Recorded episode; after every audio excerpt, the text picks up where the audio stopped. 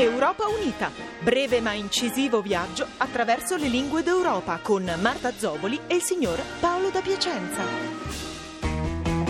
Nella popolare, musicale e universale lingua inglese, se durante le imminenti vacanze natalizie si volesse, non so, giocare a briscola, ecco, si direbbe giocare a Trump. Essendo Trump traduzione di briscola. Da pochi giorni la briscola è impersonificata da quella briscolosa figura, da quel jolly paonazzo, dal ciuffoloso re di denari di nome Donald Trump, President of the United States of America. E allora viva la scala 40! Ma ecco qui, vedo spuntare alle mie spalle una figura che niente ha a che fare con Donald Trump. È un barbuto fante di bastoni, un simpatico due di picche vivente, il signor Paolo da Piacenza. Hi.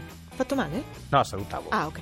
Esperto di lingua inglese fin dai tempi delle medie, quando per dire come ti chiami lui diceva Eh, beh, eh, Paolo. No, in inglese. Ah, Paul. No, come ti chiami in inglese? Ah, eh, how old are you? Sì, vabbè. Signor Paolo, pare che molte persone di madrelingua inglese si rifiutino per protesta di giocare a briscola. Play Trump. Ecco, come passano adesso il tempo gli americani? Gli americani non lo so. Trump continua a giocare a scopone. Scientifico? No, no, tutto naturale.